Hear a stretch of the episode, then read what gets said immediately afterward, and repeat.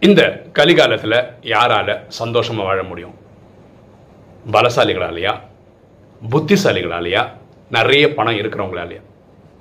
யாரால நல்லா வாழ முடியும்னா இந்த உலகிய மாற்றங்களை சட்டுன்னு புரிஞ்சுக்கிட்டு அந்த மாற்றத்துக்கு தன்னை அடாப்ட் பண்ணிக்கிறவங்களால தான் இந்த கலிகாலத்தில் சிறப்பாக வாழ முடியும். ஏன்னா மாற்றம் ஒன்று தான் மாறாதது. எண்ணம் போல் வாழ்வு.